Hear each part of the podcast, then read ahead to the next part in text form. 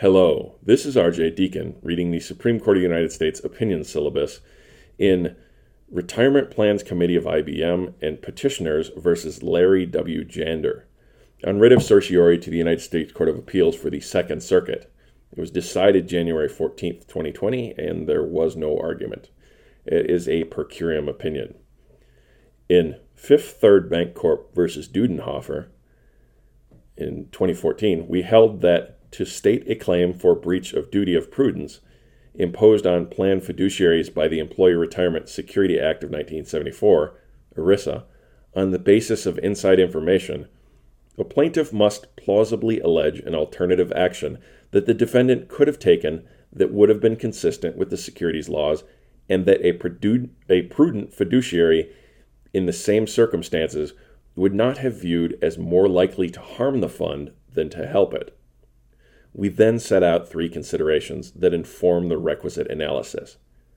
First, we pointed out that the duty of prudence under ERISA, as under common law of trusts, does not require a fiduciary to break the law.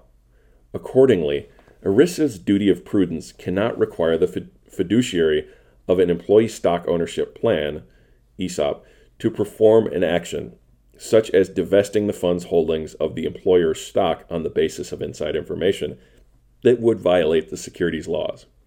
We then added that where a complainant faults fiduciaries for failing to decide on the basis of the inside information to refrain from making additional stock purchases or for failing to disclose that the information to the public or failing to disclose that information to the public so that the stock would no longer be overvalued additional considerations arise.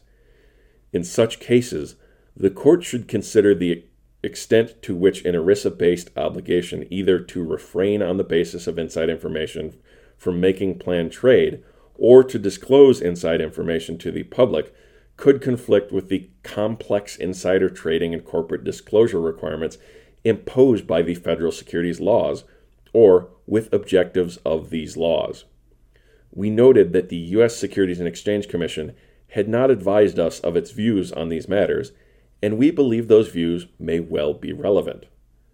Third, and finally, we said that lower courts faced with such claims should also consider whether the complainant has plausibly alleged that a prudent fiduciary in the defendant's position could not have concluded that stopping purchases which the market might take as a sign of inside that insider fiduciaries viewed the employer's stock as a bad investment, or publicly disclosing negative information would do more harm than good to the fund by causing a drop in the stock price and a concomitant drop in the value of the stock already held by the fund.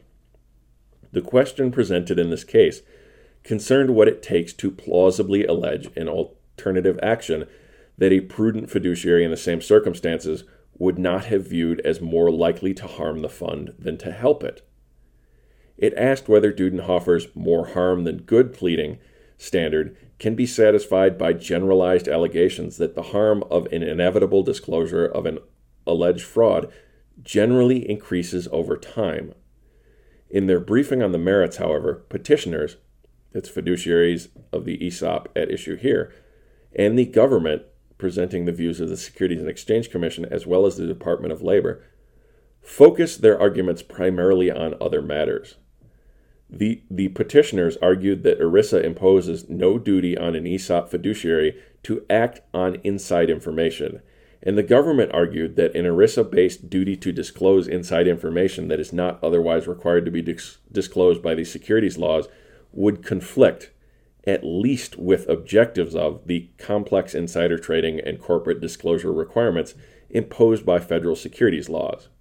Oh, that's Dudenhoeffer again. The Second Circuit did not address these arguments, and for that reason, neither shall we. There's a bunch of cases cited there.